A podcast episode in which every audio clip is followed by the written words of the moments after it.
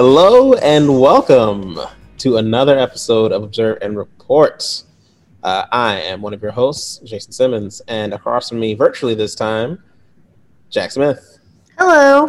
I feel like your voice is in a real like cool radio guy voice right now. it's like hit that sweet spot. You've been talking all day. And you're just like, yeah. Talking I'm all into it. super tired. Uh, got about four hours of sleep, but I'm bringing you No. the energy. Oh, bud. Right? All right, I will try my best to lift us both. but this is Observe and Report. This is the show where we talk about the things that we've seen and tell you how we feel about them. And it's been a minute since we've seen each other. And we got a lot of things that we've seen. I'm sure a, little, a few of the same things. And we're going to talk to each other about them. All right. We're going to sort this out. We can get it Go all it, on the record and get it all leveled out. Okay. All right. Once and for all. Finally. uh, you start, man. What you got? oh, God. Um, you know what? I want to talk about a movie that premiered on Netflix not too long ago. Um, part of their whole big year of releases. So you know, Mm. to make a promo video to say, please keep subscribing to our service. um, I watched uh, Outside uh, the Wire, um, starring Anthony Mackie um, and Oh, yeah. from Snowfall. I believe his name is uh, uh, Diamond Idris. Okay. Um, it is a generic action movie that is really fun and has a very surprising twist that I didn't. Oh, okay. You know what? I was like, it was kind of on the back burner for me um, because I figured it was kind of a generic thing, even though I like Anthony Mackie. Um, but now that I know there's a little twist, I'll check it out. And I'm sorry, I, I messed up his name. It's Damson Idris. Okay. Damson Idris, uh, who is on Snowfall on uh, FX. Um, and yeah, I mean, it's it's, it's your generic uh, action movie where Anthony Mackie's a sexy robot. Um, Ooh, yeah. he's got his shirt off a whole bunch. All right. Jason, you buried the lead. You should have started with that. his mustache is going into overtime on this one. Um, He's one of those people who I don't even notice if he has one, but if he were to shave it, I'd be like, excuse me? if I you? met Anthony Mackie in the street without a mustache, I wouldn't know it's Anthony Mackie. I was like, "Who's this buff, handsome man? How interesting." Anyway, could you get out of my way, handsome man? I have to get to these oranges over here. Like, um, no, it's uh, yeah. The the basic premise of the movie um is, of course, America is at war in the Ukraine uh, Oh, with Russia as a classic bad guy. Oh, of course. um, a drone pilot uh, does something he's not supposed to do. He winds up uh, killing two American soldiers, and as punishment no. slash retribution slash a learning exercise, he has to go uh, to the Ukraine to team up with Anthony Mackie. But Anthony Mackie's got a secret. He's Uh-oh. a cyborg. I love it. Um, And yeah, through this process, maybe the human who thinks like a robot becomes a little bit more human, and maybe the robot becomes a little bit more human. You know, maybe we all become a little bit more human at the end of this. uh, a lot of human beings being made in this movie. Um, okay. No, it's uh, it's it's it's surprisingly solid. I I really thought the same thing as you. Like, this is gonna be a generic ass action movie. Yeah. Like, I don't really care. But then, like, you know, about thirty-five minutes to forty minutes, and it's like, oh, we're doing some cool stuff. Um, oh, okay. I would say You this don't even is have to wait till the end. I like no, it. No, no, it's not. A, it's not an end twist. It's definitely like halfway point twist. Um, oh, shit. I would say of the uh, Avengers making action movies post, uh, you know, Mm. Avengers Endgame. This beats the crap out of that Chris Hemsworth one. um, So does mo- everything. um, Breakdown, I believe it was the name of it, or uh, yeah, the one that, that Extraction. Yeah, the one that came Yeah. directly to Netflix. Where he uh, beats up children. Yep. yeah. beats up children in the street. Um, hmm Yeah, Anthony Mackie's not beating up children at all in this one. He's beating up robots. Already, already a win. Yeah. um, it's it's What's it- good. what's it's it called, called uh? Outside the Wire. Okay. Worth a watch. Um, surprising and satisfying twist. And uh, yeah, I mean, if you're at home looking for an action movie, I think this this gets the job done. Perfect. That's usually what I am doing on a Friday or Saturday night Mhm. these days. So perfect. I love it. Um, What you got? so I watched um, a movie called Memories of Murder. Yes, as recommended to uh, you by me. Yes. Oh, right. My memory's so bad, Jason. but your memories of murder are perfect. um, it was very interesting. There are so many tones in this Mm. film because it's like you got like almost a Three Stooges level, like odd couple guys who are just like not getting along, Mhm. but they also like these cops torture suspects. They're And then doing they- things that are yeah against the law for sure. Yeah. And then um they're intensely dark murders. And then the thing that struck me the most was um, so it's about oh god, can I remember what it's about now? Uh these uh this it's Kang Ho Sung and Kim Sang Kyung. Mhm. Um, and it's a rural kind of area in Korea. And these uh, women, please correct me if I mess anything up, uh, women are getting murdered. And um, so uh, a cop from the big city comes in to try to help. Um, and he's very uh, thoughtful and he can think critically and is generally good at his job. No, that's an And important then- distinction to make. I agree. Yeah. Uh, and the other cop is just he he just he wants to do a good job. He but he goes about it all the wrong way. It's it's almost as if it's more serious than this, but if like Michael Scott was a cop and you're just like, no, guy, I know you want the respect slash adulation of your peers, but like you're so wrong. that's fair. These are like kind of bumpkins who are like yes. out of their league a little bit. They're well meaning, Totally. but Right. like you're you're They're trying to stay afloat in like a Yeah. very turbulent sea. Yeah. Um, and so uh, it's very like gritty looking, and the acting is great. Um, and there's this horror element that um, the oh, and there's also oh, I don't know that I wrote down her name. There's uh, there's like one woman in it, and she's fantastic, and she's one of the best two cops there, but she gets like no respect from anybody. and I was just like, this poor girl. Um, because she like really figures stuff out, but these men are just idiots. And so um but that moment when uh it's it's super dark out, but up ahead there's the big like power plant. Mm, And yes. this woman is walking by herself, and like you know what's gonna happen to this woman. And so there's a big field behind her, and like there's this whistling, and it's so creepy.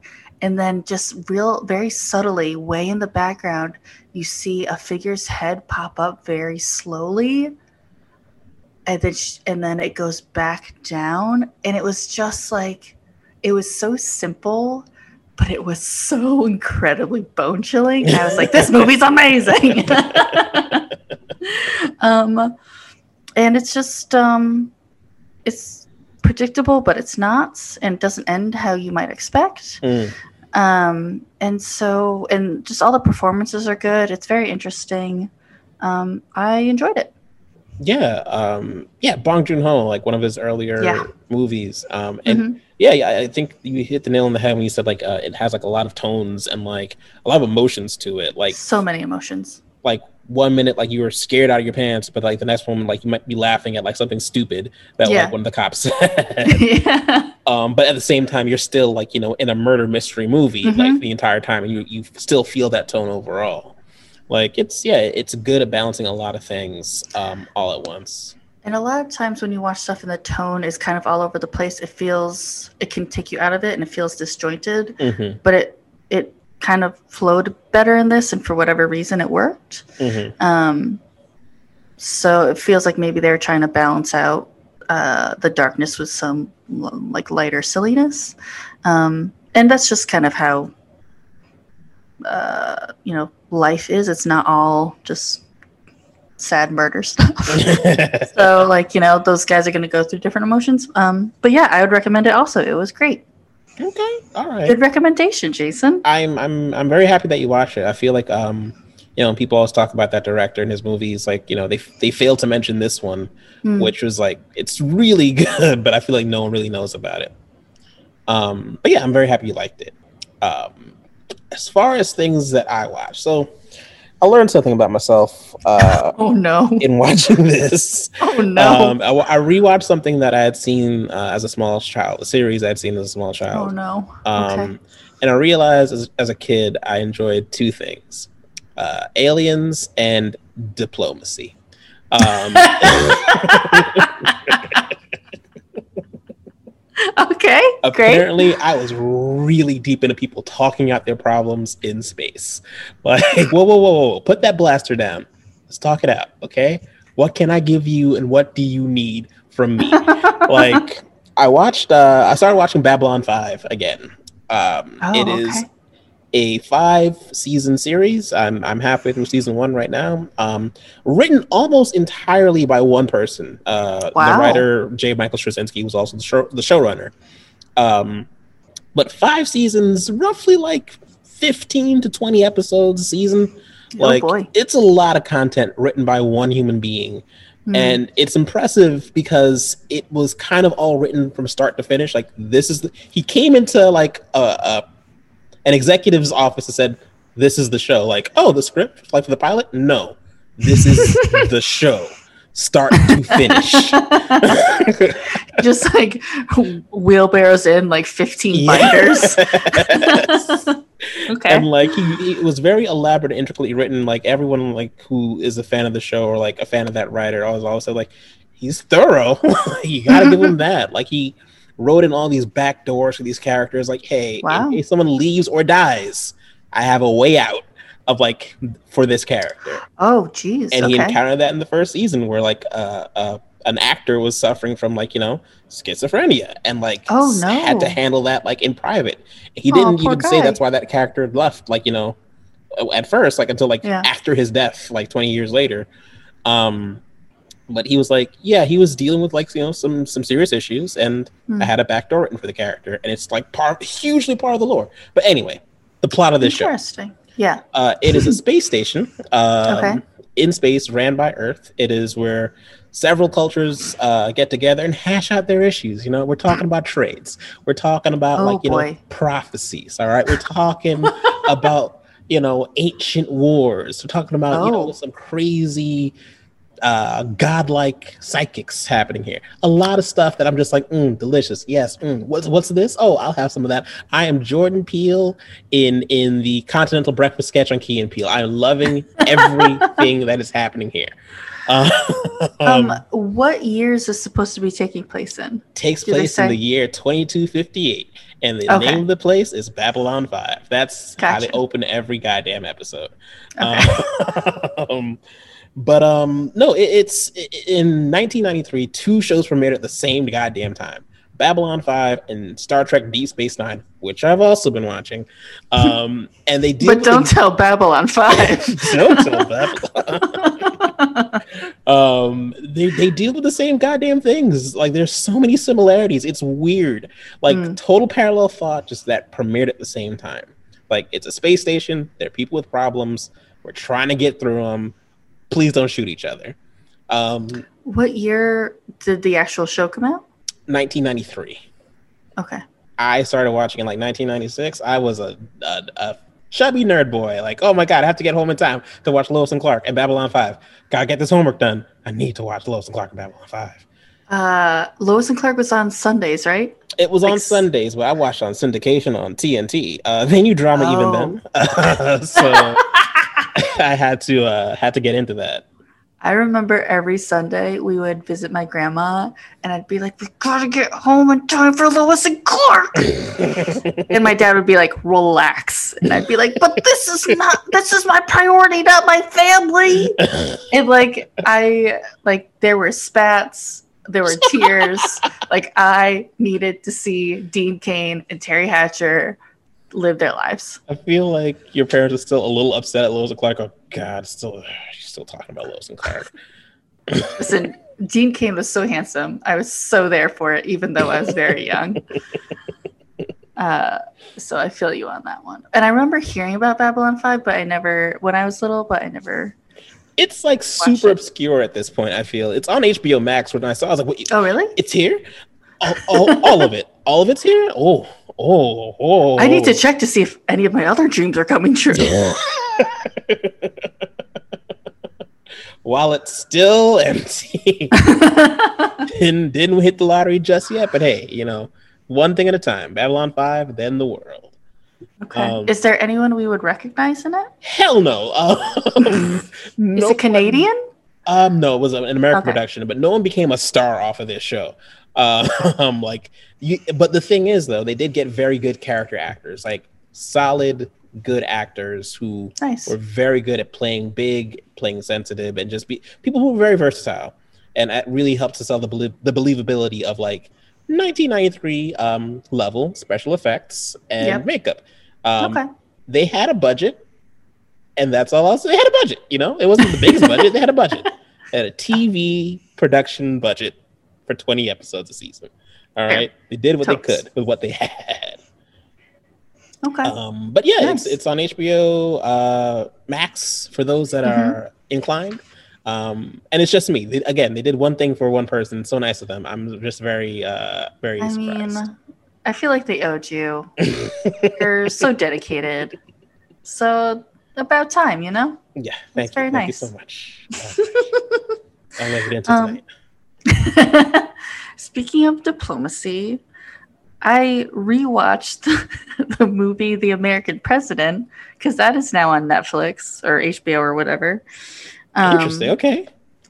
Because this came out when I was a kid. I think also maybe like around 1996 or something when we were kids. And I remember even as a young girl being like, I love this movie. I'm here for this romance. I enjoy this government situation. I really liked this movie when I was a kid. And guess what, Jason? I enjoyed it watching it this time around. Um, because I didn't realize at the time because I didn't know who he was. It was written by Aaron Sorkin a couple absolutely. years Had before. Right? Yeah, a couple years before The West Wing, mm-hmm. and it mm-hmm. absolutely mini West Wing. it is great. Um, West Wing in ninety minutes. Yeah, it's Michael Douglas and Martin Sheen. Makes sense. Well, yeah. Um, Annette Bening, Michael J. Fox, Richard Dreyfuss. Um, it's, this is West Wing with movie actors. Yeah, it's West Wing like hardcore. Um, it was just so so. Uh, Michael Douglas plays the president of the U.S. Um, Martin Sheen is right is his right hand man, and Annette Bening uh, is a, um, a lobbyist for like a um, what's the word I'm looking for? Like an environmental group. Mm-hmm. Um, and this time, because I'm older, I could actually follow the plot as opposed to just sitting there as a nine year old being like, this is great, and not knowing what the hell is going on. People um, in suits talking. Yep. People looking good, talking fast, walking fast. Mm-hmm. Great. Um, and uh, Michael Douglas's president is a widower and with a daughter, and uh, they fall in love you see, I kept confusing this as a kid, and even now with the movie Dave, which is about a dude that looks like the president that like has to replace the president for like a few weeks or something like that. And he also like falls in love with like Sigourney Weaver. Like Oh my god. They looked very similar. Who among us hasn't? I don't know if it was a volcano uh, Dante's Peak situation. Oh yes, I, I always conflate these two movies in my head as the same movie. I'm gonna have to look at it. Like, how do I just look up Dave? that uh, does not track well on SEO at Dave all. Movie. Oh, it came out like in 1993. Oh, okay, with Kevin Kline. Yeah. Interesting. Um, I heard a fun Okay. uh, trivia bit about Kevin Kline the other day. They call him Kevin Decline because he does not take a lot of roles. he's been offered a lot of things in his career, and he's like, "No, why? I don't wanna." I mean, fair enough. I get it. If you have the cash, why not? um, uh, so if you like The West Wing, uh, you'll absolutely love this film. He gives a moving speech at the end that absolutely made me tear up. And I was just like, America. this is what it would be like if you could have pride in your country. Oh, this is amazing. Um, so yeah, it was it was super fun. No, that's I'm I I'm glad to hear it, and I forget that like you know Aaron Sorkin had had like you know things that were big before The West Wing, um, and that's one that I think is worth checking out. I have to make a confession, Jason. What's that? I found Michael Douglas attractive in this film. How dare you? He has always looked like a human uh, uh, rooster to me, or rather, a human a human turkey. I'm sorry to roosters. No, Uh, how dare you? You go back to Rooster. Turkey's just He's- disrespectful. He's very avian in his appearance. it's his schnoz. Okay, listen. He looks the ta- the suits are very well tailored. He looks his posture is impeccable. He looks good, and I think it's less the character, but more just like or less him, but more like the character. Like it's very confident and like he always says the right thing, and he's funny and charming. I'm just like, ugh, I love him. Moms dig him super hard, and I guess I get it. I can see it. He looks nice in a suit, and he always has a good head of hair. Well, at least in this movie, yes. um, what else have I seen worth talking about? Um, well, you want to get into it? Wand- WandaVision? Have you seen WandaVision? Oh, I'm not all caught up. I've seen the first three episodes. Okay, okay, okay. I can talk about the first three episodes within reason. Um, yeah, I I am enjoying it so far. Um, I think this is the first time in like eleven or twelve years that Marvel has just sat down with the audience and said, like, all right, look, just go with it. Okay, it's gonna be weird at first, but just pay attention and you might enjoy it. Mhm. Um, this is the first time they've asked the audience for that. They've asked the audience for anything other than their money and undying attention. um, and I'm, I'm liking it. I like the uh, the homage to like you know 50s, 60s, 70s television. Um, and Paul Bettany is goddamn charming. Like you're a charming ass man. You're so funny. Like he steals every scene he's in by just being so damn vibrant. Like I don't know. I'm just I'm really enjoying him in this uh, series. Um, I see. I could not care less about the homage to the old shows. Mhm. It doesn't interest me. I and I totally get that. I feel that is a great swath of the viewers are just like, yeah, all right, but like, why are we here? yeah. I will. I'm willing to sit through it because it's done well, at Mhm. least. Um, I mean, not that I used to watch Nick at Night a lot when I was a kid, so I watched a lot of like I Love Lucy and like stuff like that. Mhm. Um, but when they do just kind of drop in here and there, like little things um, that give you a taster of what may be going on, like that guy, I think in the first episode, who first or second, who's coming out of like the the sewer, Mhm. so creepy, Jason. I am here for those moments, Mhm. and I will just sit through the rest. and I mean, it's doing a good job of like giving you some of those moments in every episode. Yes, yes. Um, and because they, they know they need that, and like they know that you as an audience member needs that. Mm. Um, but I think you are going to really enjoy the fourth episode. okay. um, as yeah, it gives you a bit more of what you're asking for, what the audience is asking for. Like, what the fuck are we doing here? Mm-mm-mm. Um, and it gives you a bit more of that information. Um, Okay. yeah, it's it's I, I what I like as well about the show is that you know because they're in like the sitcom format, they're getting like sitcom people in it who are like who understand how that works. Like you know, Oh yeah, the cast is great. yeah, like your your Debra Jo Rupps and your your Kathryn Hahns. It's like, oh yeah, you guys are, are good at this. You guys are Hmm. good at like you know the the stagey acting of like that time, uh, and really like you know making it funny and like making me wonder like why are we here?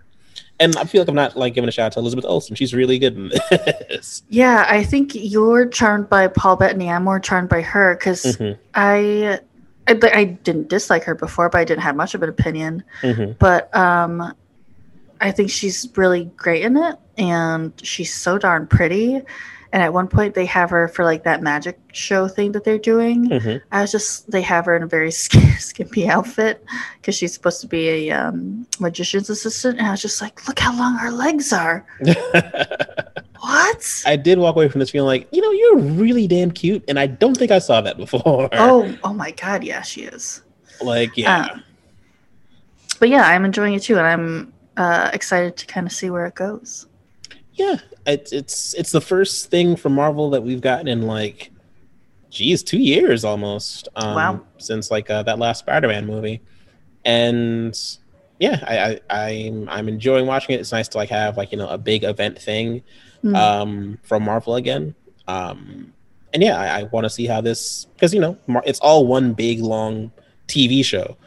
Is how is what it feels like to me, and I just want to see how this adds to the next thing, and like you know what the next thing's going to be after that. So I'm enjoying it. nice. Yeah. Um, so I watched half of a movie.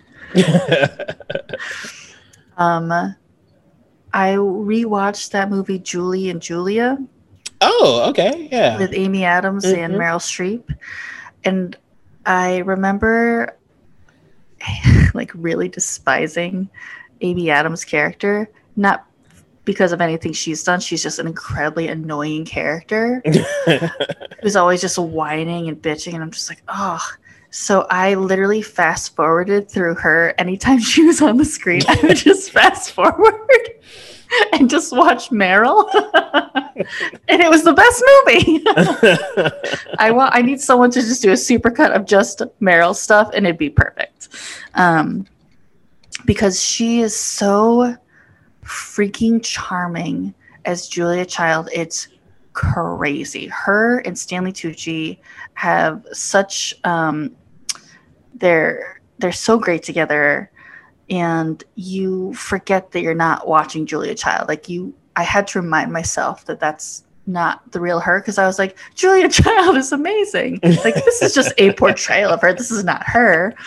Um, but um, she's just so magical, and you want to be friends with her so badly. Mm, To be friends with both of them as a couple because they're really funny and lighthearted, but also um, like really ambitious and smart. Um, and Jane Lynch plays her sister when and I was just like, look at these two tall blonde ladies. that Look at all those legs. that's good casting right there. Yeah.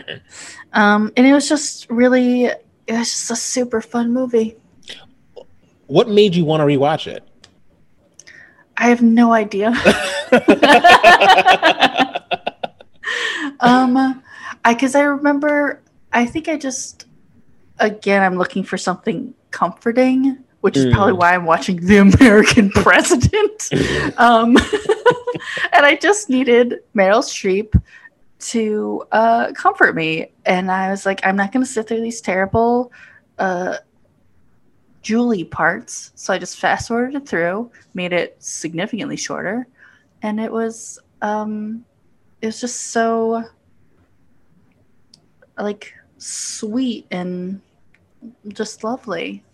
I have no idea what made me watch it, but yeah, it was great. it's it's a movie I've never seen, but really want to think about often, and I don't know why. I, like I don't know why. Like I I I like to cook, and like I think of Julia Hmm. Child sometimes, but then I just think like I should watch Julie and Julia, and then I never do. But like Jason, you should watch it. Honestly, do not watch Amy Adams' part. It's a real bummer. Because she's uh, so she, it's based on a book, and I think the person really did this in real life. She um tries to cook one of Julia Child's recipes every day, but then she like gets and she like keeps a blog about it or whatever. Mhm.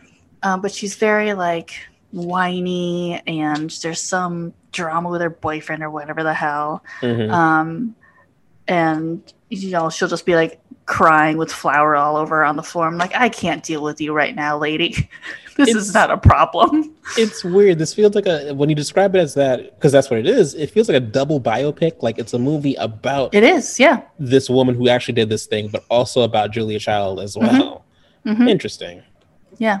So I strongly recommend fast forwarding through and just watching Meryl Streep.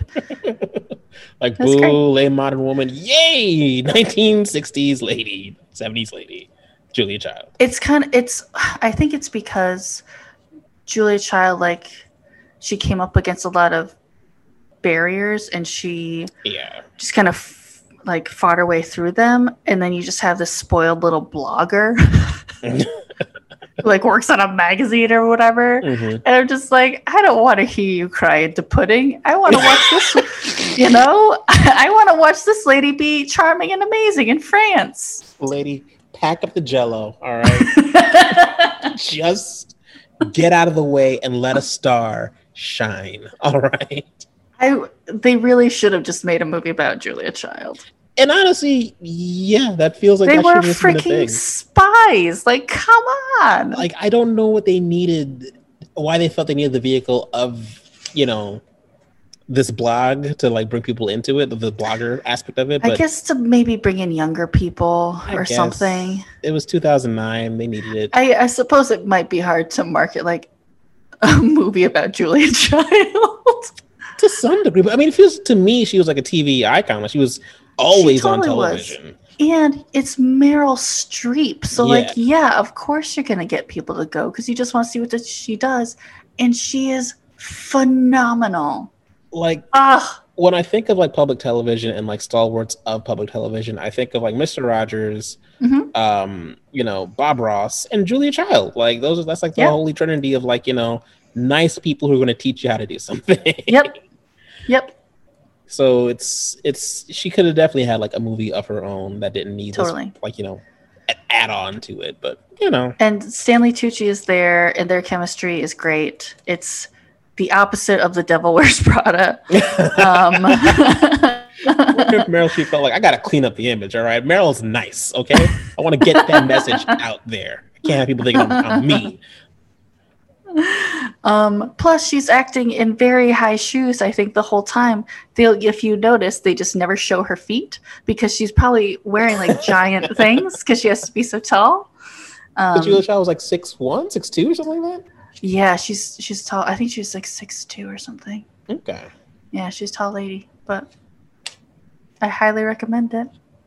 I, you know. I just should just bite the bullet and watch it, like, and just skip the Amy Adams part. Yeah. because you don't you really you don't need them at all to Mhm. make sense of Julia Child's story. life story.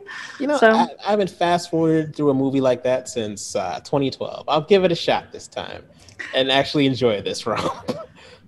And I- not since the year 2012. The movie 2012 was when, when I did this. How dare you? How dare you? That movie that I've watched in full at least two to three times and enjoyed even more each time. I've told you the story of how I've had to politely watch that movie on an occasion, right? no, like within a week, I saw it twice. no. Earlier that week, I watched at a friend's house, and we fast forwarded through that movie like in 20 minutes just to look at the disaster scenes and be like, all right, that was dumb and bad, but like, yeah, I had some fun. And then later that week, I went to a friend's house, and like his dad was like, I got this awesome new uh, system, got a brand new TV, this great surround sound. We're gonna watch a movie together, guys. Like, awesome. 2012. Oh no. Oh no. That was the 2012 karma gods coming back around and be like, "Oh, you thought you could get away from us? You are wrong, son." And they just came back around. Wrap the fucking kid. We're about to go on a ride. And I did. I watched all two and a half hours of 2012. Yeah, start to finish, and just politely being like, mm-hmm, sounds great. I love how it sounds. Like, ooh, ooh, I feel it in my chest. That that that uh that explosion. Mm, yes, great, great system. That's amazing. Next year for my birthday, you'll be like, "Guys, come over. We'll, you know, watch a movie." And it'll be 2012.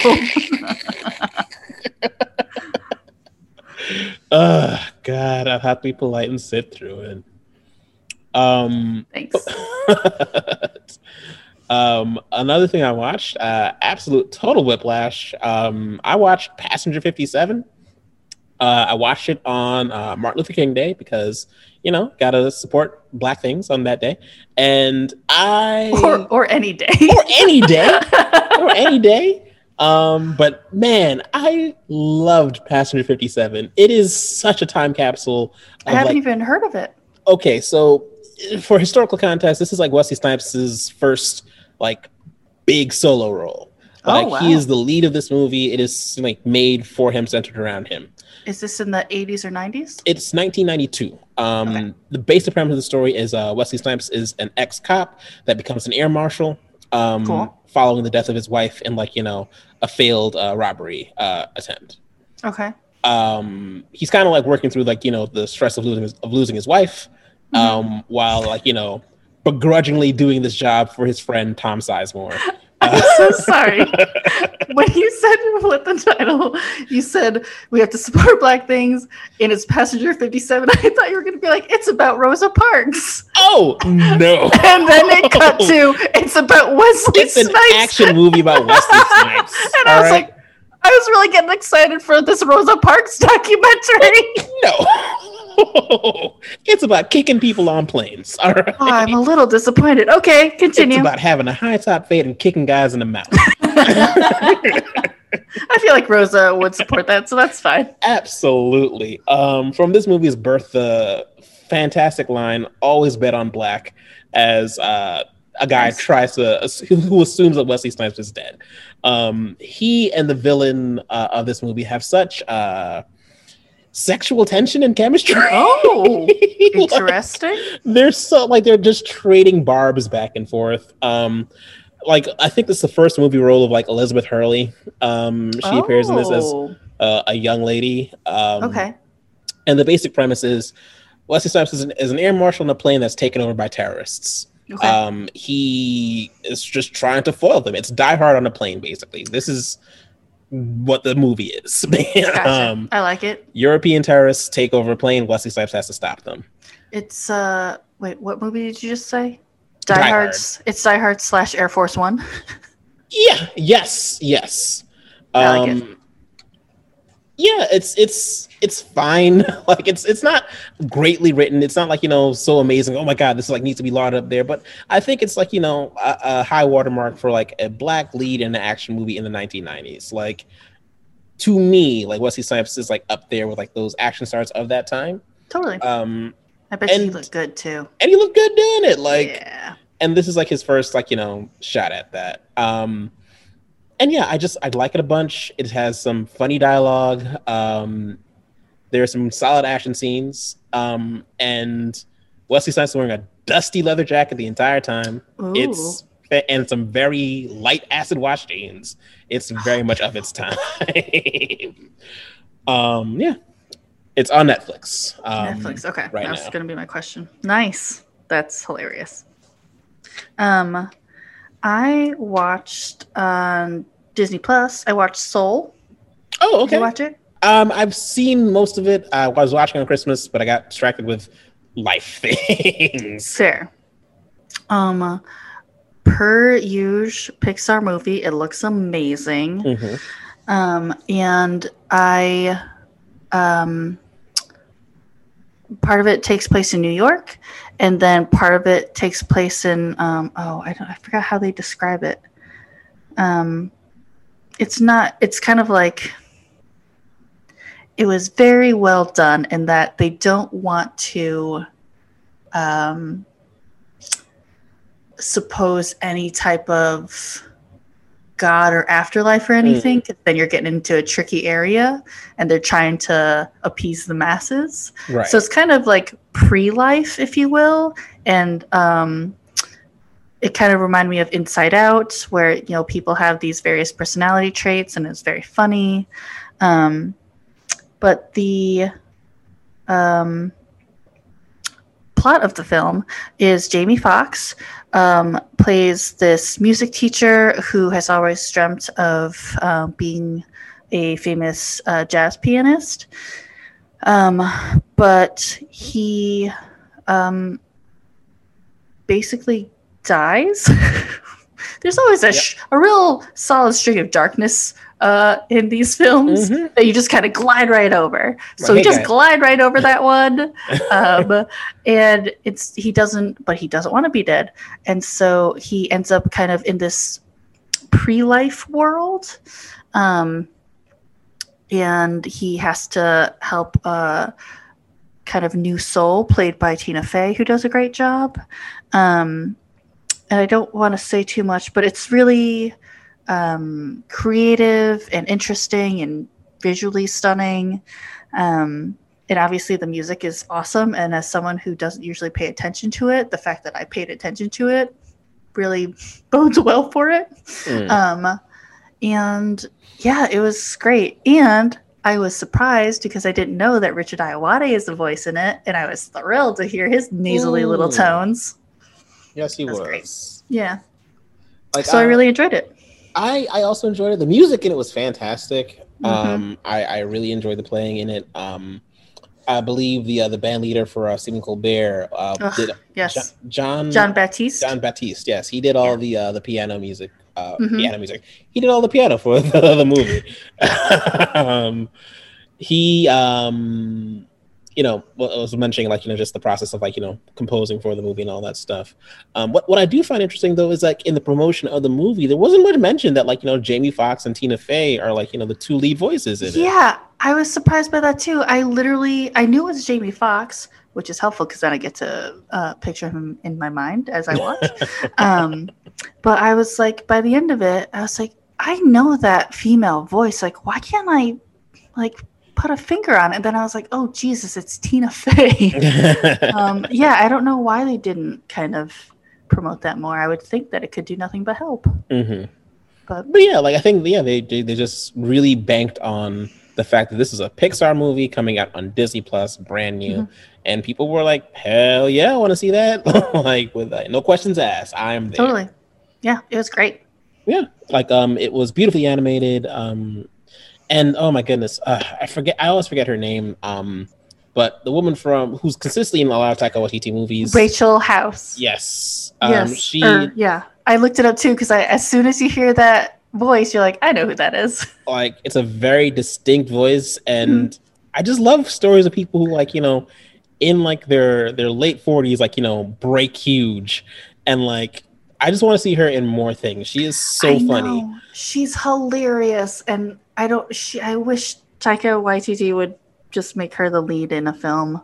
it's gonna Um, happen i think I just needed to like in she in um Thor Ragnarok. She's hilarious. She's so great in everything that she pops up in. hmm and I like yeah i think like she just keeps getting like you know bigger and bigger stuff i feel like you know taika waititi wasn't even attached to this and like she was casting it and it's just like this only bodes better things for her in the future and like i'm just uh, whenever i see her on screen i'm just like yes she's here it's gonna be really funny. Me too.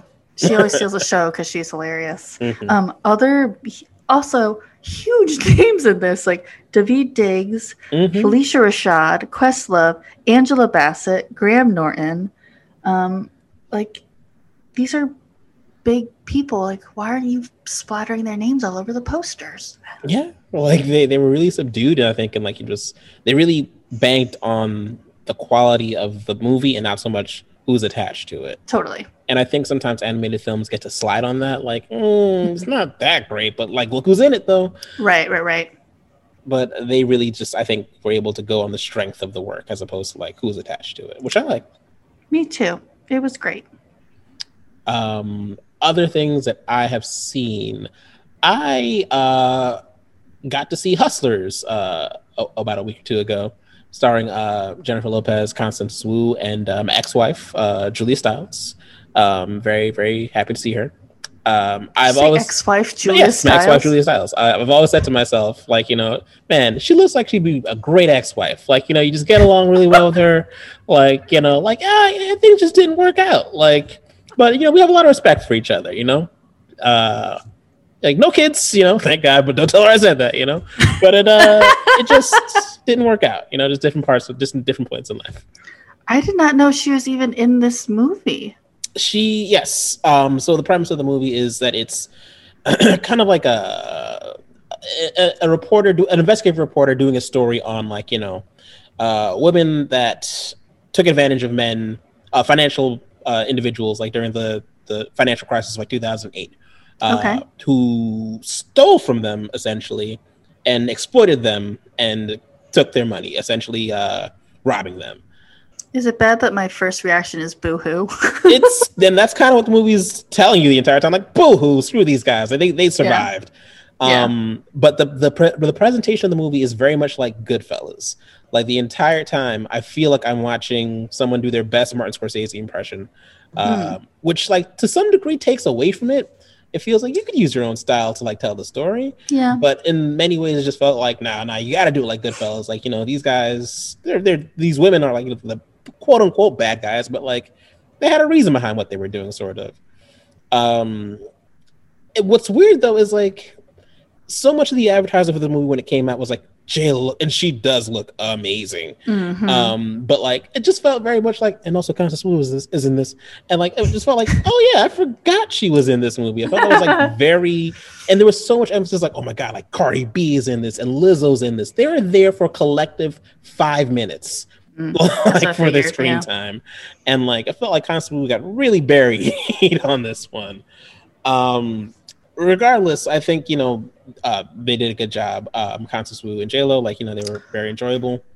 Um, I wonder if that was because there was that controversy with Constance been. Wu, so they were like, "Ooh, let's just kind of barely mention her." potentially, she was she was really you know crapping on the the show that she was her on at show, the time. yeah. uh, you know, uh, fresh off the boat. Um, and there were there was a lot of like after buzz on this, like J Lo needs to be nominated for an Oscar. Like, uh, let's calm down. What? She was, she was okay in this movie. She she just appeared like I feel like people just like her a lot, so it's just like, oh, she's in a movie. Here we go. yeah, like I like J Lo too, but like she was just doing her job in this movie. She didn't. Listen, I'll watch. Maid in Manhattan any day. I enjoy it, but Oscar worthy, maybe not. Yeah. Um, it, the movie manages to be consistently like funny throughout, while some like you know Cool. dark things are happening. Hmm. Um, overall, I think it's like a pretty strong cast. Um, and yeah, like they they are they capture the essence of 2007, 2008 very well. um, like from the music to the clothes to like you know um, the celebrities that appear in it. Um, you know, a fun cameo appearance by Usher. It's like, yeah, I saw Usher that. Was Ooh, the man Yeah. in 2008, wasn't he? Um, Uh, Jason, I would argue that he still is. ah, it's a fair argument. A fair argument. I'm not going to deny that. I'm not going to deny that. He is smooth.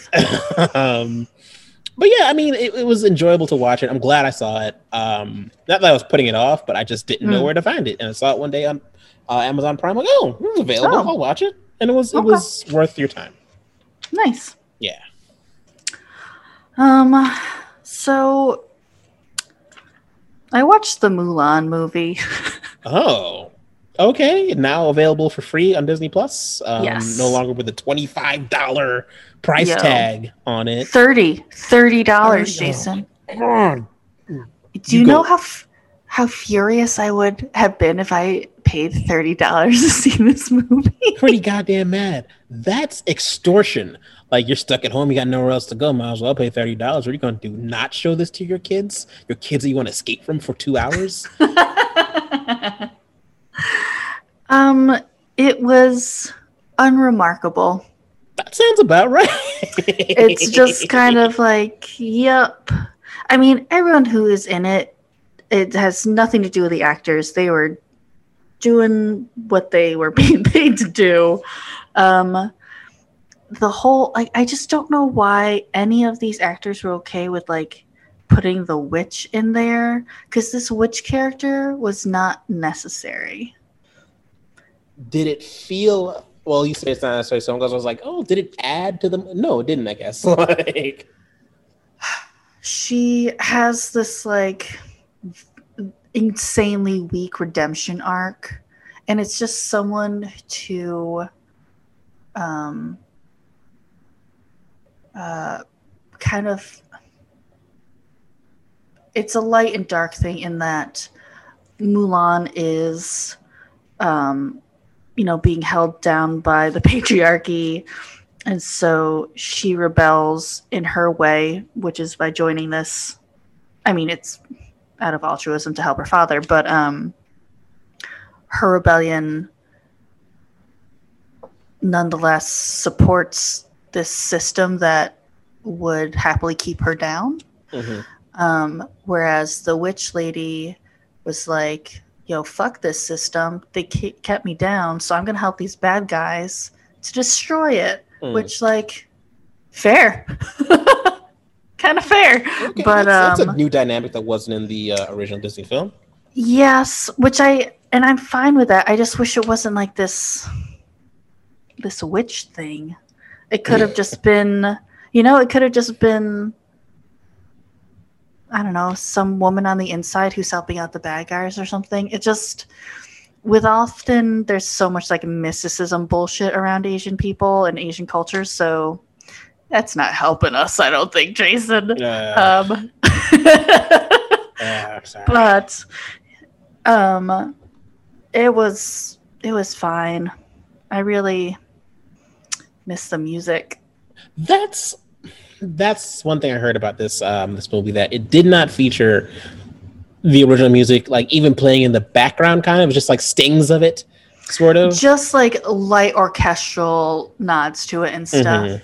I- it's impossible for me to watch this movie without comparing it to the animated version. So if I I might feel differently about it if that didn't exist. I Mhm. still wouldn't like the witch thing, but um like the the animated version was just terribly charming with Eddie Murphy and like the songs and stuff.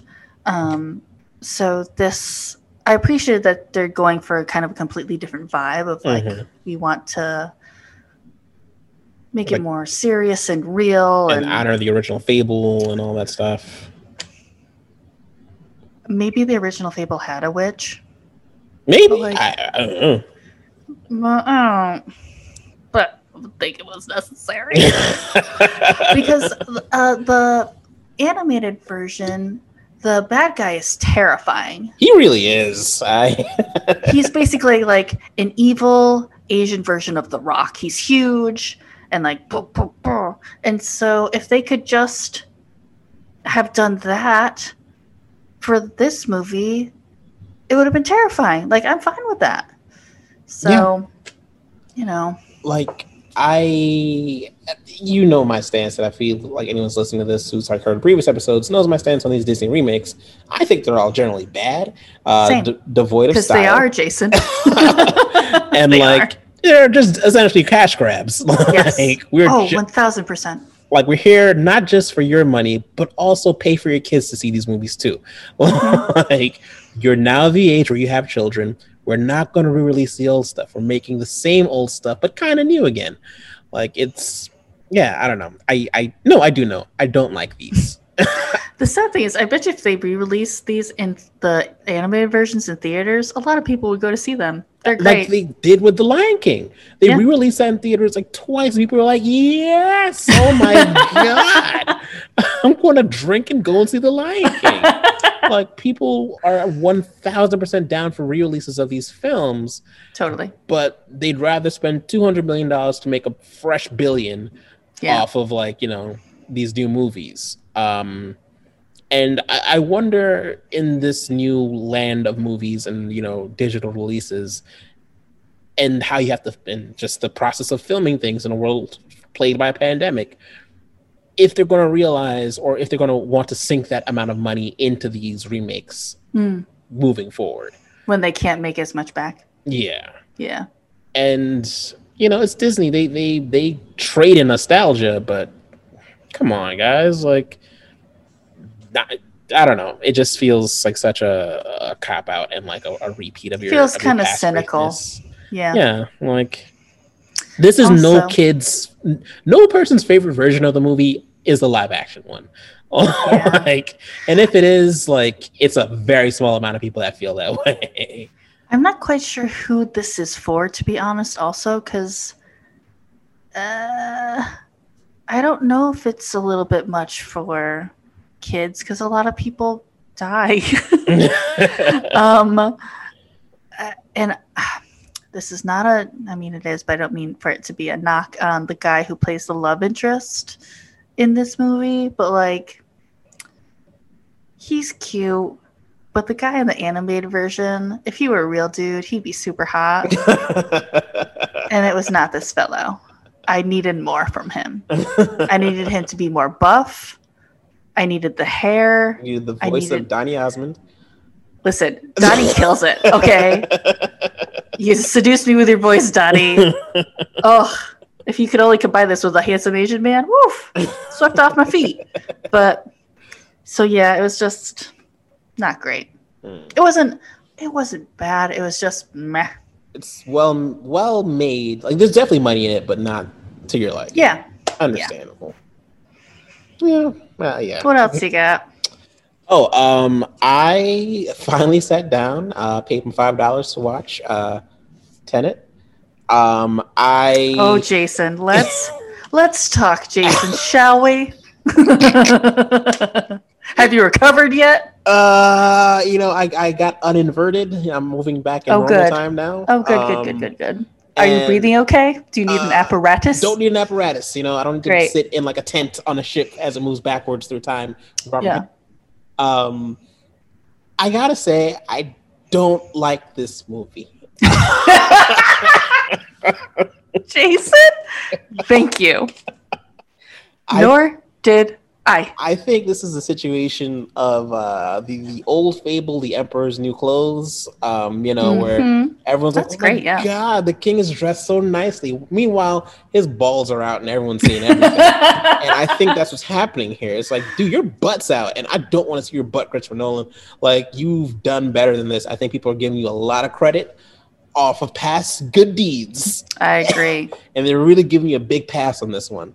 Like this movie is very confusing. It is obtuse. This movie is obtuse, and it is not very revelatory in like what it's trying to tell you. No, and it thinks it is. And it's not That's not the annoying part. It thinks it is so great. like Christopher Nolan must have been doing yoga recently because he bent over and like shoved his head up his own ass. It's just like, look at me go. And it's bad. like it legit gives up on trying to explain it to you 25 minutes in where like a scientist is talking to John David Washington, and she's like, uh, don't really think about it, just feel it. Like She literally says, don't bother trying to understand this. Like- and you're just like, oh, so uh, do I, as an audience member, also not need to understand this? Joke's on me. Yes, you do. And And, it's not understandable. And I don't think that's reading too much into that line. That is 100% what they're telling the viewer. Like, Yes. Don't worry about it. Just experience it, man. Like for Christopher Nolan, there's there's certain themes that are persistent in his movies. Like time is a Mhm. huge thing for him and his team of people that make his movies. Like it, it matters a lot to them. Mhm. And I just don't think they did it service in No. this in this movie. Like um where where is this like you know in in oh god i guess i should explain what tenet is and i can't Oh, do good it luck. I'm going to try. All right. So, uh, in, a, in, a- in a world, it, we think our world is the world. However, the past is trying to destroy us because we've ruined the world in the future.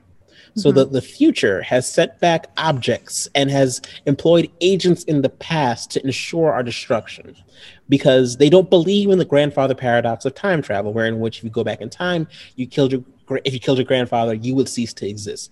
They think, you know what, that's probably not true.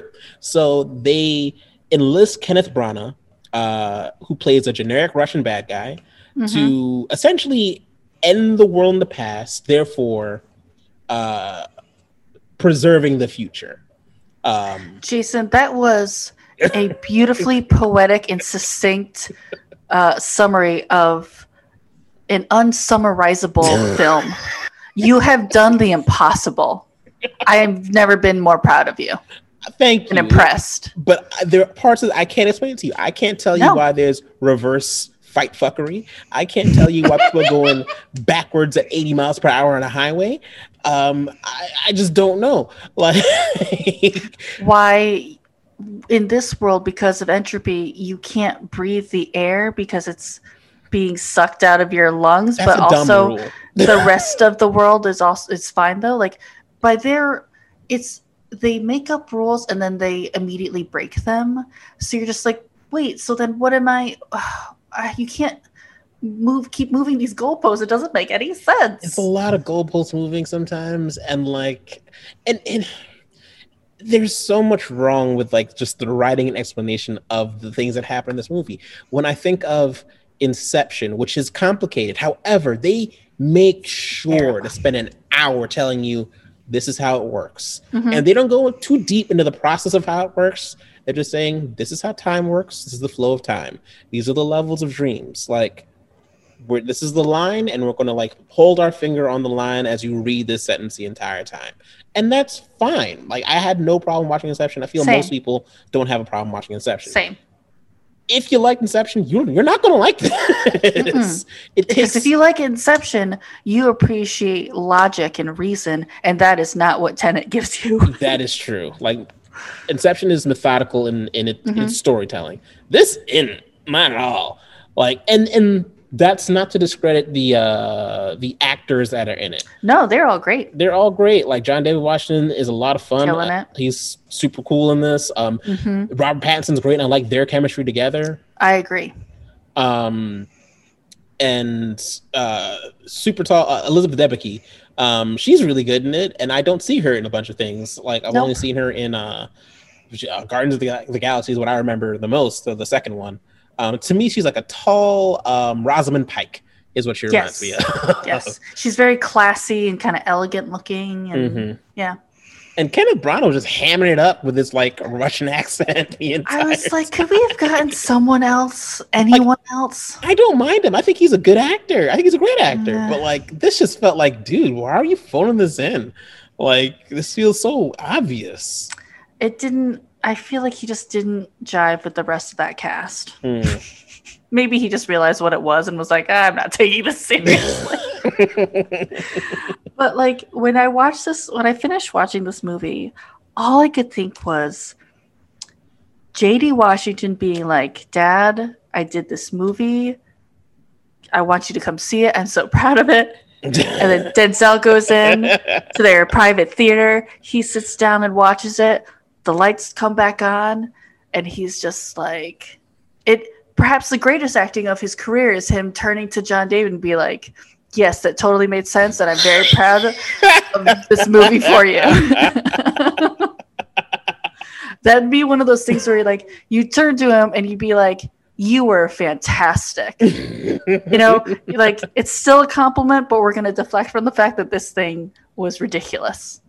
It's a sh- it, they took a turd and they dipped it in gold and we're like, here you go, here's Mhm. gold. You're like, ah, no, you just made it shiny. It's still a turd, guys. it's a beautiful, expensive turd.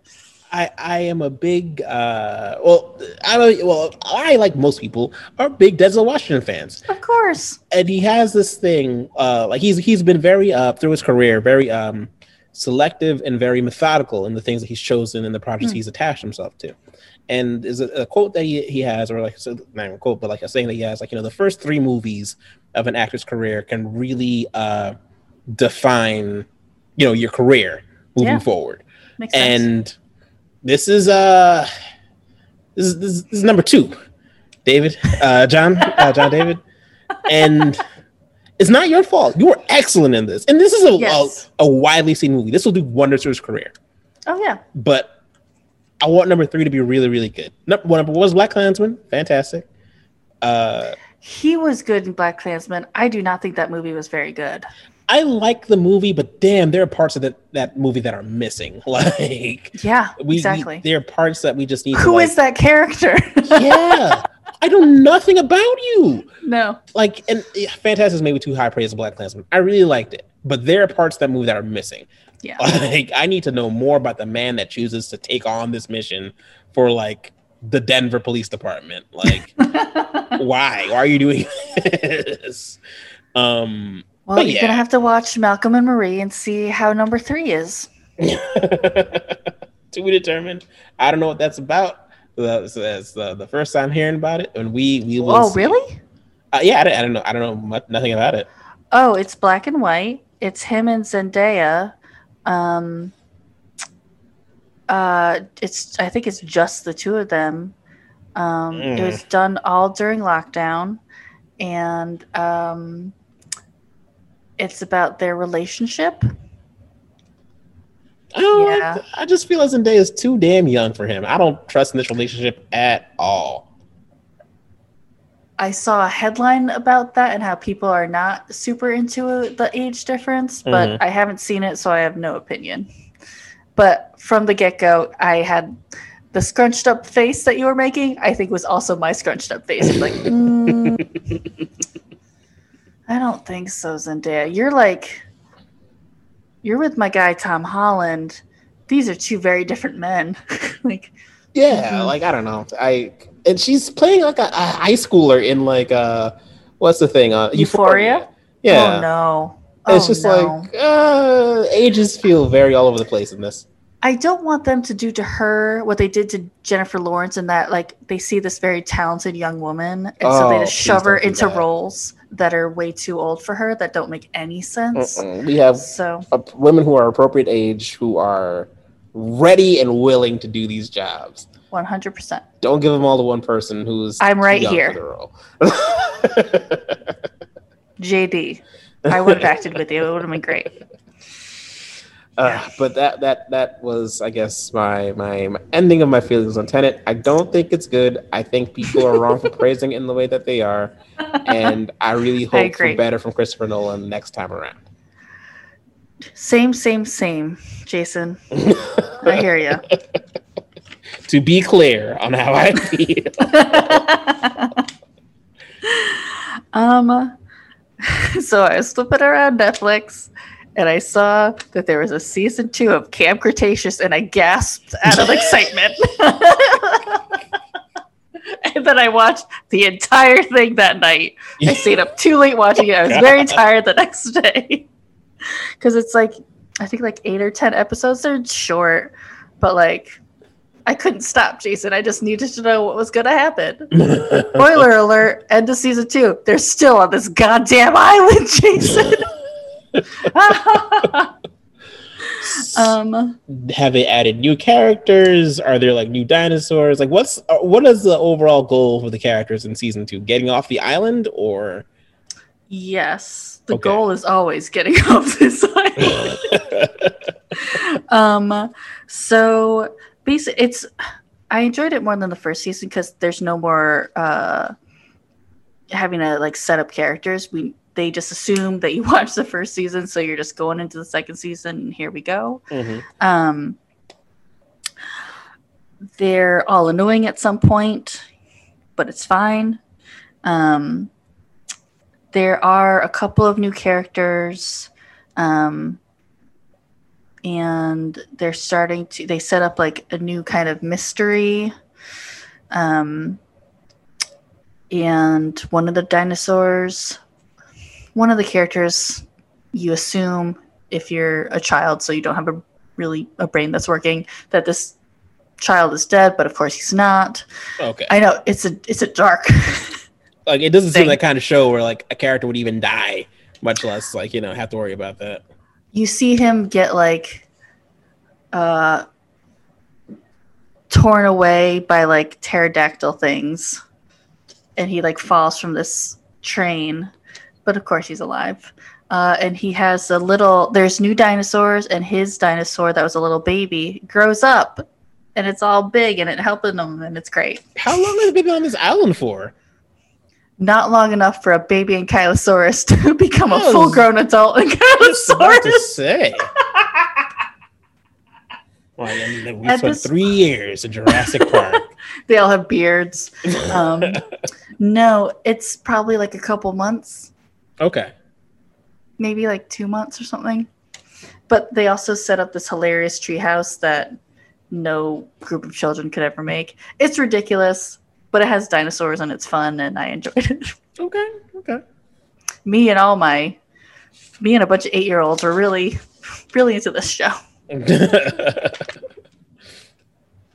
oh gosh. what else you Um, got What else did I watch? Oh, um, ah, I saw a movie from uh, 2011 that I had always wanted to see off the recommendation of a friend, um, but it just was never on anything. Like it wasn't. I just never saw it pop up on streaming on any kind of service whatsoever. But it finally popped up on like uh, on Amazon, mm. um, and I watched it. I watched Source Code, um, uh, starring Jake Gyllenhaal um, and uh, Vera Farmiga and Jeffrey Wright. And, oh, that's a good cast. Yeah, and uh, Michelle Monaghan. It's it's a stacked cast, but the the basic premise of the movie is a, a soldier uh, keeps reliving uh, an eight minute increment on a train where he is oh, tasked God. with uh, finding a terrorist who blows up the train. Okay. Uh, and Jake Gyllenhaal plays that uh, that soldier. Um, okay. And every eight minutes, like the train blows up, and he gets thrown back to the start, and like he has to try to figure it all out again. Yes. Okay, I remember this. All right. Yep. Yeah, it's directed by uh, Duncan Jones. Um, the same guy that directed Moon. Uh, it's uh, David Bowie's son. Yeah. Um, oh. Yeah. It, it's it's very enjoyable. It feels like a really long Twilight Zone episode, or like Outer Limits episode, or something like that. Um, it is super 2011, which is like a weird thing to say. It's like, oh, Vera Farmiga's in this. Like, she's not in that much stuff anymore. Mm-hmm. Um, this is Jeffrey right before he became like you know super huge, kind of like it was uh it was interesting to see these people in these in these in these roles. The comedian Russell Peters uh plays the comedian Russell Peters. I think. Really? um, he's one of the passengers on the train. Um, no, his character's name is Max Denoff. I know, but it, he's playing oh. a comedian. He's like oh, he's, going to a gig. Himself. I see what you're saying. Okay, I thought he was actually playing himself. I gotcha. No. um, but yeah, it's it's uh it's well done. And as a time travel movie, you'll have way more fun with this than Tenet.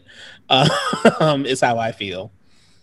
Um, yeah, there's some twists and turns in there, but uh, I wouldn't want to give them away. I think it's uh, it's worth uh, seeking out this movie and finding it. It was a little bit of a hidden gem. I was like, oh man, like you know what, that was really satisfying. Like I don't know if I'd ever watch it again, but like for a one-time watch, like that was that was nice. I like the, I like the taste of that meal.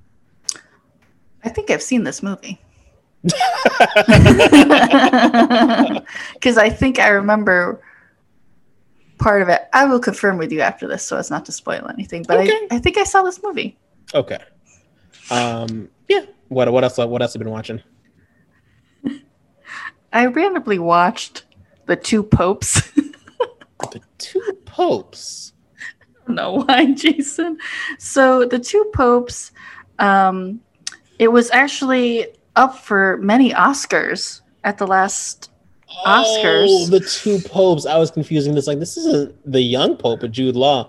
I know. Other pope stuff yes. that came out last year. yes.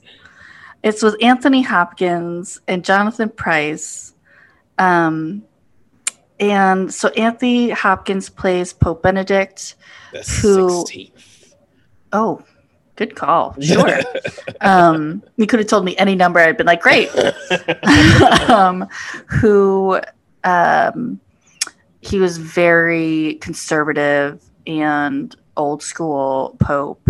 Mm-hmm. Um, and um, Pope Francis, who is the current Pope, who's much more kind of progressive and liberal, mm-hmm. um, and is really changing. I mean, his proclamations and whatnot have really shaken up Catholicism. um, so it's, I mean, it's not. Um, it would, you could kind of call it like historical fiction in that it's based. There are absolutely um, like milestones that they hit that have happened, um, but they're their actual personal relationship, I think is, um, I know, it has to be uh, very fictionalized and much more romanticized um, than I'm sure what it actually was. Um, but basically, uh, it is about the rise and then the retirement, if you will, of uh, Pope Benedict and how in this telling of this story, um, he kind of gets uh, Jonathan Pryce character as Pope Francis to take over um, to be the next pope because of the scandal. Basically, Benedict sees the writing on the wall with um, everything that happened with um, Oh, the pedophile priests in the Catholic Church. uh-huh. And so he's like, nobody likes me. How interesting. uh, I, um, I my time is up, so let's get this new guy in here. I don't like him. We feel differently about everything, but he's what the world wants right now. So here we go. Um, and it goes into the background of Pope Francis, which is also not um, squeaky clean. It was interesting. I didn't know about that. Um, it was really just kind of these two very talented actors being great with each other Mhm. and so if you just want want to watch a character study really it's kind of great for that basically I, I'm super curious about the level of, I guess, like fictionalization to like you know, and research like that was done like you know biographically on the two characters of the two Mm. popes, yeah um, versus like you know what they added in there to spice things up. Mm. Because yeah, I, I it would make total sense that Benedict retires due to like you know the scandalization and like that Mhm. weighing very heavily on him. Mhm. Um, but then like you know, I've also heard things like like oh he was like you know older and he wasn't doing well health wise, like mentally. So it's like I should step down. Like is also like you know what I've heard insofar as There's like his retirement. Yeah there's a lot of speculation around everything to do with him um, so i mean all of the like the events and stuff are i think are correct it's it's a very sympathetic portrayal hmm of both of them. Okay. Even though uh, Pope Benedict, obviously, if you're a liberal person, you're not really feeling him, but um, uh, it's a yeah, it's a very sympathetic look at both of them and the kind of friendship that they form, despite being um, kind of an odd couple in terms of their outlook on the world Mhm. and their religion. It's interesting. It was enjoyable. Um, yeah. Huh. I can I can see now, though I ridiculed it at the time. I could see why they were nominated for uh, awards. Okay. I, I, I, okay. Because yeah, it just seemed like this is absolute Oscar bait made to like you know win an Oscar with like two seasoned ass actors. One hundred percent is Jason. Jonathan Pryce is nonetheless one of the most charming people. He's so charming in this film. You just want him to adopt you. Um, but yeah, it's Oscar baity, but I'm sure it was enjoyable. It's two old men walking around in robes. I'm sure that was pretty comfy. In like pretty gardens, I'm sure. Yeah. Oh, beautiful. Yeah. So I would have taken that job too. I get it. like yeah, okay. I mean, it's in it's on Netflix, correct or not? anymore? Uh, yes, on Okay. Netflix. All right. I, I, you know what? Let me fuck up my algorithm a little bit. Let me let me dip my toe and check this out. All right. Um, another thing I checked out. Um, that is, it's this is absolutely within my goddamn algorithm. Uh, Attack on Titan. I'm I'm continuing Oh, uh, yeah. the the final season. Mhm. Oh my god, it's so good. It's it's giving me all the things, all the things I want. Like you're managing to like layer on more mysteries, but like Hmm. we're we're we have a very tight season. Like we're only we're only 16 episodes for this Oh, okay. season at most, I think, and we're on like episode eight or something like that, or like Mm. seven. It's like we don't have much left, much road left, guys. Like what Are they we hour long? Do hell no, it's like 23 Oh. minutes. Oh, boy. Like, we have a very uh, short runway, and I'm very excited to see what the hell happens. Like, um, it is they they are tugging at heartstrings. They are killing off characters. They are Oh no. like we not not we don't care, but like There are stakes. There are real stakes. they're real stakes. Like, not that there Yeah. weren't before. It, it always felt like a little Walking Right. Deady, where like any Totally. character can really die, and Mhm. now you know more than ever. It's like we meant what we said when any character can die. Oof. Like we're not fucking around, kids.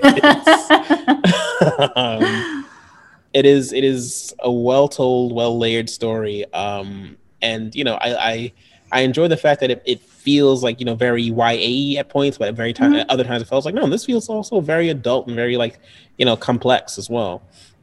Um, yeah, I'm I'm just really loving this season. Um, the whole thing's on Hulu, uh, start to nice. finish. Um, so it's it's very accessible. It's very enjoyable.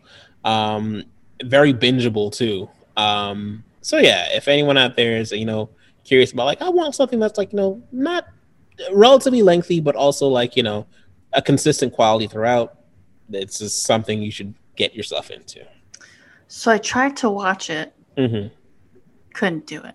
Fair. I mean, hey, Uh, you know what it was, Jason?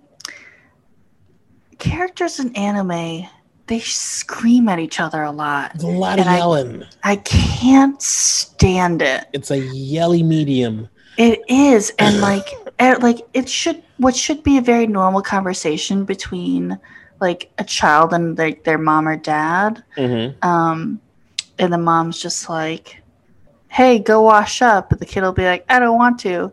Instead, it'll be like, "I don't want to." And there's like screamy lines. You're just like, I need you all to relax. Everybody calm the fuck. Save the screams for when these mo- giant motherfuckers come to eat you. I don't know why you're screaming now. So I couldn't do it. But one day when I see you in person, I need to just take an hour so you can just do the fantastic the what I one of the things I love the most in the world, which is when you tell me an entire show or movie because I can picture it in my head and it's great. oh, there's so and then I don't actually have to watch it. Oh, there are secret families. There are coups. There are Oh, I Uh, love it. prison experiments. There's so much Oh my god. I can't wait. I can't wait to hear J- the Jason Simmons version of Attack on Titan. what what else have you been watching? Um, I, you know, 20 years later, or however long it's been, I finally watched uh, Kill Bill volumes one and two. Oh wow! I thought you had seen these things a long time ago. nope. Um, I remember when it came out, and I think we were still, I mean, maybe we were like young teenagers or something. Like Um, and fifteen, yeah. okay, so I totally could have seen it. I just was too scared. and I remember uh, Tarantino at the time, everyone was just like, it's so violent, blah, blah, blah. And people lost their shit a little bit. So I was like, I don't. They just criticized him much more. Like, it's hilarious how much they criticized him for this stuff when now it there's just blood and gore in every single thing and it's ridiculous. Mhm. But um so I finally watched it. I think I'm just slowly trying to make my way through his um oeuvre because it's taken me so long. Um, but I enjoyed them. I pretty much watched them back to back, which was nice. Um, and Uma Thurman is just so dang pretty, and she Mm. was. Uh, I feel like she's still. I don't know how old she was when she made these, but she still kind of has like baby fat a little bit on her face. It's just like, oh, look at you, sweet cheeks. Uma. Um, and Lucy Liu looks amazing, and um, it was fun and surprising. And um, uh, was it Vi- Vivica A. Fox? Yes, that's Vernita Green. Yes, when she, oh, my favorite part of all these of both films was when she's like, "Listen, I got to make my daughter some cereal," and Uma Mm. Thurman's like, "Fucking fine," and then there's a gun in the cereal, and she takes the cereal box and shoots through the cereal box. I didn't see it coming, Jason, and it was so amazing. I lost my mind out. A fun thing about that scene, uh, the cereal box says "kaboom" on it. Um, Yes. And also, that's a real cereal that I had as a child. Oh, child. yes, it's like a circus themed cereal. Like there are like cannons and like you know, uh, like elephants and lions and stuff in it. Like it's I totally thought they made it up for the movie, and I was just like, "Oh, that's fun." it's a real ass cereal. I, you know, I didn't see it coming, and it just, yeah, I it Because got she- me. Like gives her whole plan. Like, all right, let's have a night fight. All right, Yeah. Meet me on the docks. No, on the baseball field. All right, Yeah, at like 2 a.m. Nobody will be around. Blah blah. blah. Like I don't want to, you know, kill you, or you know, we don't want to.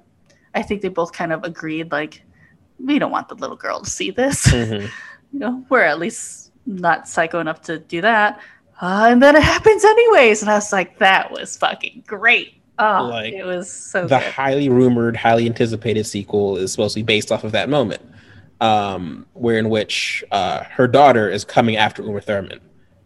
Wait, they're making another one? It's the the idea that they're not. That's not confirmed, but like Oh, they would like to. Fans are saying like this should be the the the next entrance into this into the series. I could see it, but also it's it was fine as it was. It was just really I thoroughly enjoyed them. Um, they were surprising and super fun. Um, and the whole like when they're in the Asian restaurant and she has to just go around and just kill all these uh, dudes. Besuited was great. assassins. Yeah, it was. Uh, they were both really fun. I enjoyed them a lot, and also the guy, uh, the guy who lives in the trailer who she has to kill. Mm-hmm. David Carradine? No, the white guy. Uh, uh, Michael Madsen. yes. Mm-hmm. So Michael Madsen, show, he's in a couple of Tarantino films and stuff, Mhm. and he's usually like a tough guy and whatever. My experience with him is the same as my experience with Kenny Loggins, in that they're both in this very niche category of kind of like tough guys or like dudes dudes that did something for children. And my first experience with them was through the children's stuff the kenny loggins thing being the soundtrack to songs from pooh corner or something and then the first thing i saw michael Madsen in was free willy and he Holy plays the crap! He dad. is the dad in Free Willy. and so when I continue to see him in these movies as an adult, I'm just like, but, but he's the dad from Free Willy. help save whales. He was Jesse's foster father, and it really messes with my brain. takes a special man to raise a foster child. You know what? It does. He, he did it. Um, so Kenny Loggins and Michael Madsen in my brain are in a special category. I find it weird that you associate Kenny Loggins with being a badass. Like, Well, not a badass, but like his stuff was not for children. I guess, but like, I don't know. I feel his music was very, very popular. He, this is the guy that wrote the song of Footloose for the movie Footloose. Never seen it. Listen, the Pooh Corner tape, let me tell you, was very light and sweet and uh, sincere. So that's it. Really has thrown me. But he did the song "Highway to the Danger Zone" thing, Yeah. right? He did, but also like wrote the music. He he's very prolific in the the music that he wrote. Um, Okay. and but Pooh Corner is unexpected in his catalog for sure. For some people, it is very expected, i.e., me, because I listened to the shit out of the tape. I loved it. Ah, Um, I will say to Michael Madsen in Kill Bill 2, he's my favorite like character outside of Uma Thurman's character, the bride. Mm. Like he is so sad and like just beaten and just like punishing himself, like by taking this really terrible job as a strip club bouncer. oh God, yeah. and it's like he when you see him like take shit from his boss, he's like you know that like he's a world class assassin. He kill him where he Mhm. stands, but he's like I'll take this because I did a horrible thing and I need to pay for it. And like there was Mhm. something about that which I just really enjoyed um, seeing him go through. Um, and the scene I like the most from two, I think, is the very end when she's in that bathroom crying her eyes out. Like after all the shit she went through, like that sits with me really fucking hard, like a lot in my life. Mm. And one time I left the job and I cried like she did. Like, God Aw. damn it, it is over. Thank God.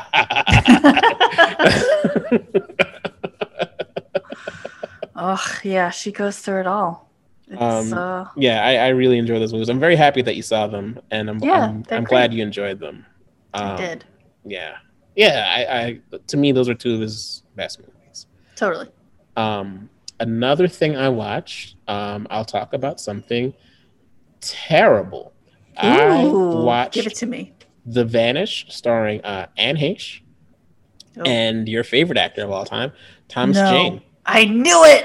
God damn it, Jason. Currently in the top ten most watched movies in America on Netflix right now. Um, This is what is wrong with this country. It is. You know what? You know what Joe Biden can't fix? This. ah, you can't account for taste. God damn it. Um, that that explains the last four years we were in. um, Jesus Christ, this movie's horrible. what's um, it called again? The The Vanished.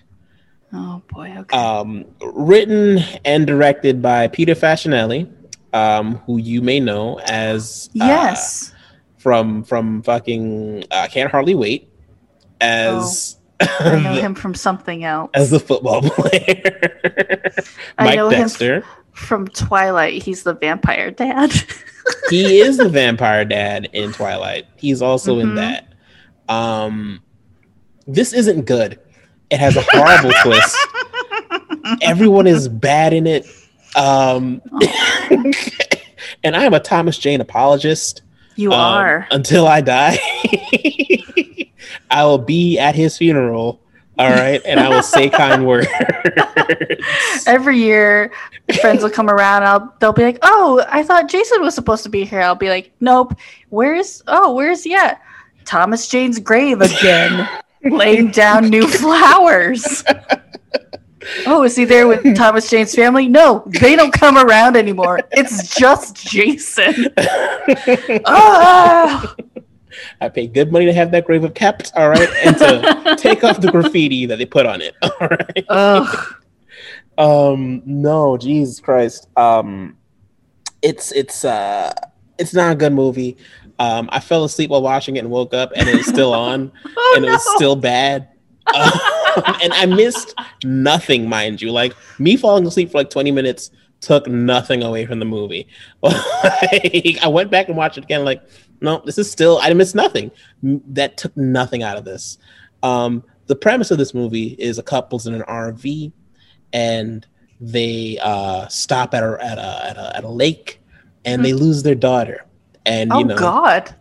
in the process of doing that, they wind up killing several people trying to get their daughter back. But here's the twist. So the okay.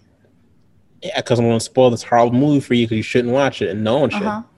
Their daughter died 10 years ago.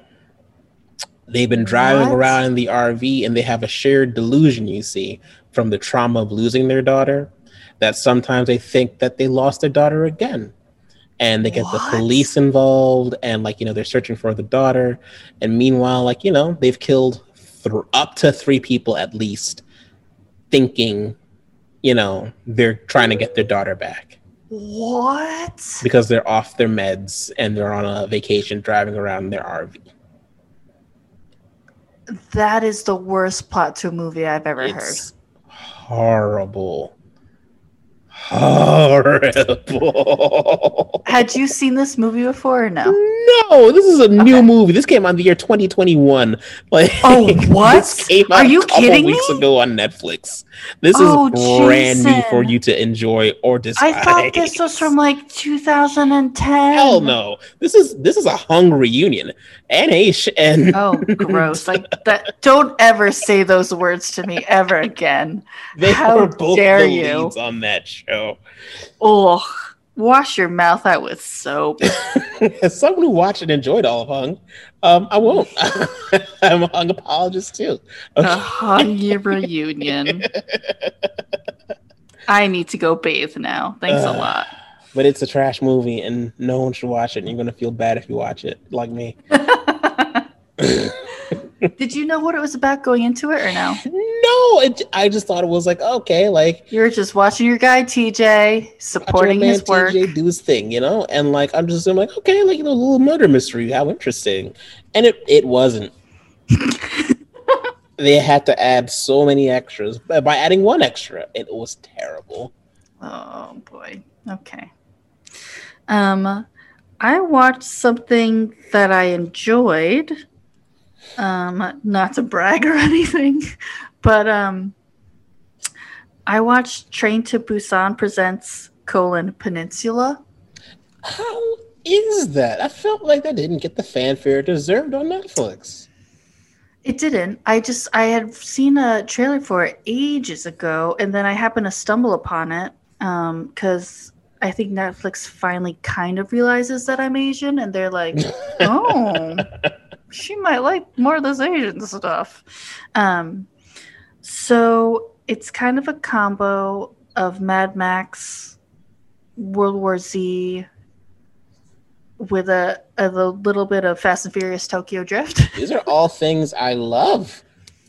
Um, World War Z I like it, a lot, but you know, you get it.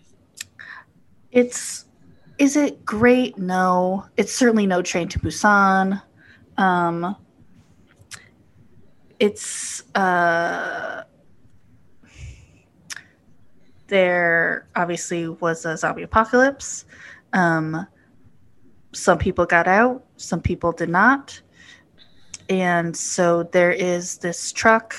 Um, some people escaped China and now they want to go back to the island to uh, Korea to get this um, truck full of cash. Hmm. Um, and wouldn't you know it, Jason? Things don't go as planned.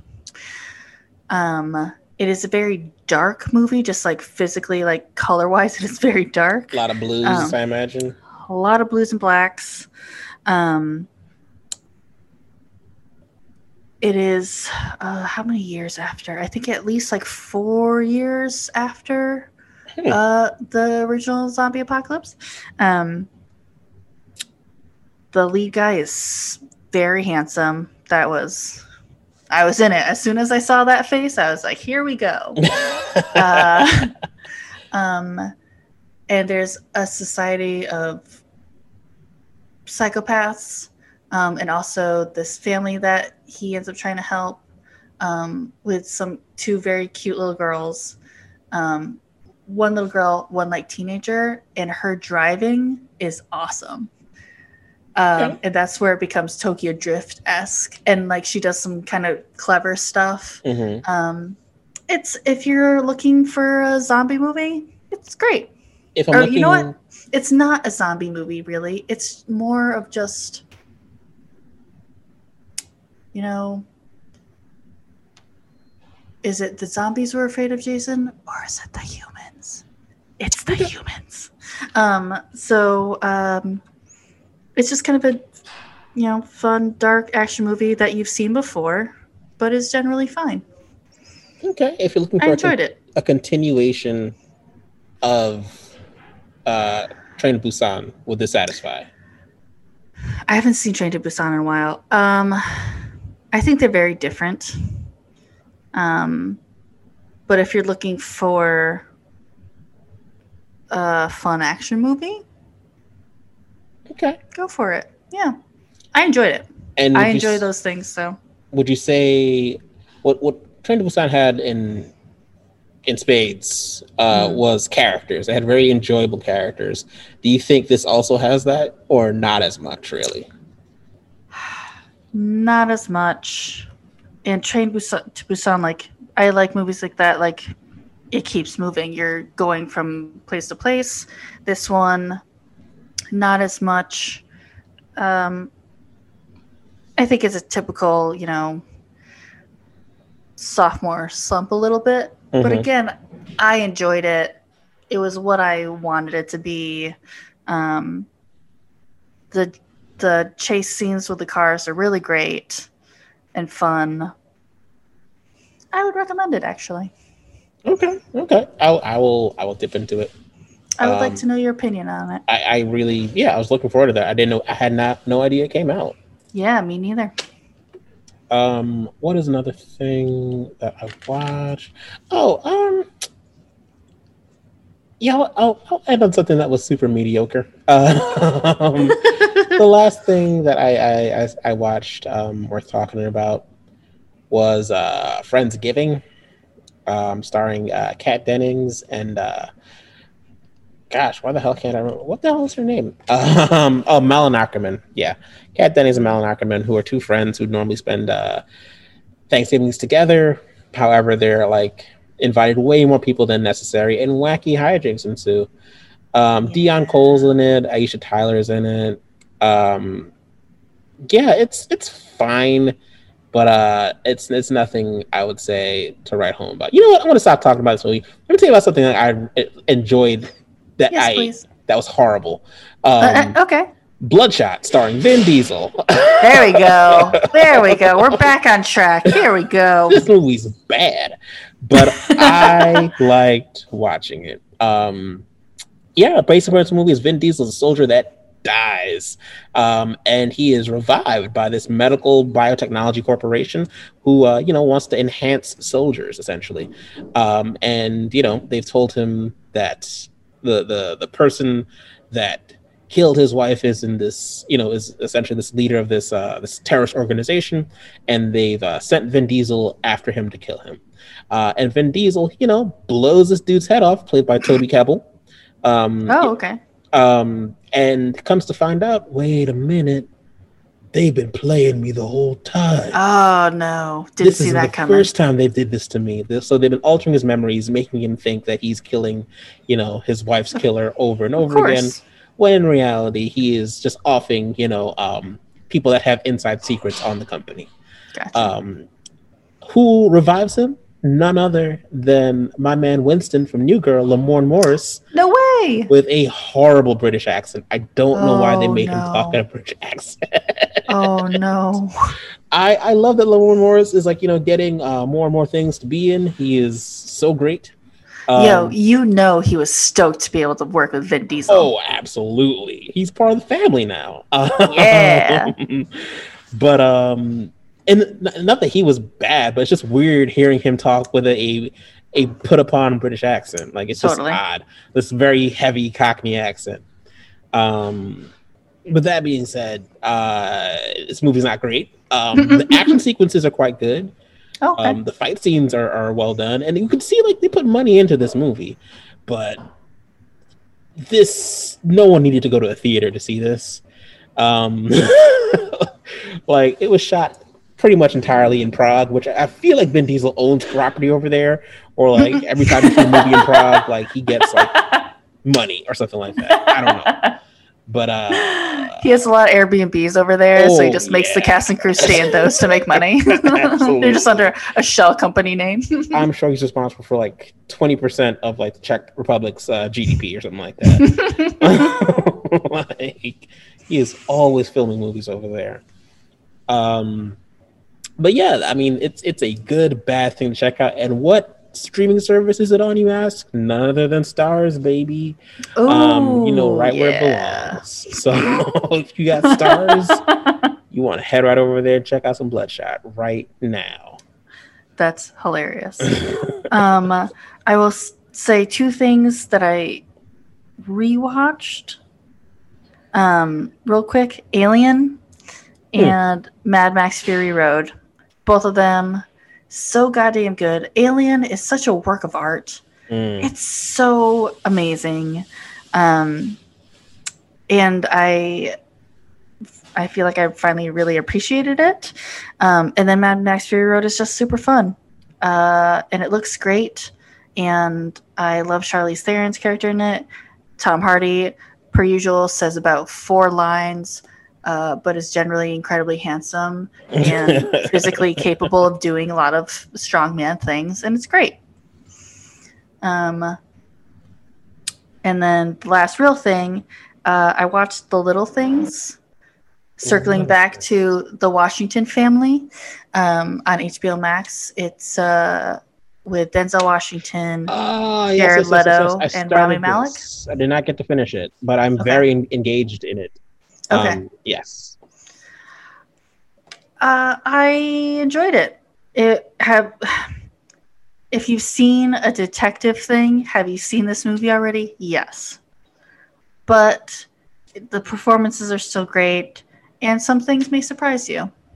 I tell you what I was surprised by. Like about ten or fifteen minutes into the movie, I had to ask myself, "Wait, is this the '90s? Like, is this 1992?" like, there's just a point where it's like that car looks super old for some reason. That car is also old. Why are these cars old? And then you realize, like, oh, we're in the 90s. Mm-hmm. Cool. I don't want to say too much. There was one thing that surprised me. So that was fun and unexpected. I'll, t- Um, I'll tell you what did not surprise me. Like when when this is when you first see Jared Leto's face, Yep, it's like, oh well, I know what you're about Yep. in this movie. 100%. the thing that stinks is if I didn't know if this was like the first thing he was ever in and you hadn't seen him overact with other characters, you'd be like, "Oh, this is really fantastic." Mhm. But because he's always a weirdo and he always kind of overacts, you're just like, "Oh, this is what you do all the time." this is who you are, isn't it? Yeah, kind of. Um, he's still great in it. I, you know, um, but I feel like half the acting is just putting in brown contacts and making his hair greasy looking. That's kind of just like that alone is creepy. Um, but um, anything else about that? Um, it's good at building tension. Um, it's a hugely stacked cast. Rami Malek, Denzel Yes. Washington, uh, what's his face, uh, Jared Leto. Like they're you're hidden for Oscars here. Like that's what it feels like. Yeah. Um I mean honest, honestly I don't think Rami Malek is given much to do. Hmm. I feel like it's a little bit of a waste of his talent. Um and they definitely don't give a shit about the victims. They're just analyzing men. This is Hmm. a, a film in which women are murdered and it's all about the men. so it's like great guys. we know nothing about these victims Mm. excellent. Um, but it, it, I wanted a detective thing, and it was a detective thing, so I still enjoyed it. okay. So I'd like, I, I'm excited to hear your thoughts. I will certainly finish it our next time. Cool, nice. Well, yeah, I mean that's that's all I got. I got nothing else. Uh, that's pretty much it for me. Um, I we also never said like if the audio for this isn't super crisp and clear, it's just because uh, we're doing this over the internet. Uh, you know, Zoom's weird, and these are weird times. Yep. Sorry. Um, totally fine. Um, thank you so much for listening. I will continue to update slowly but surely, update the Instagram um, at ONR Podcast.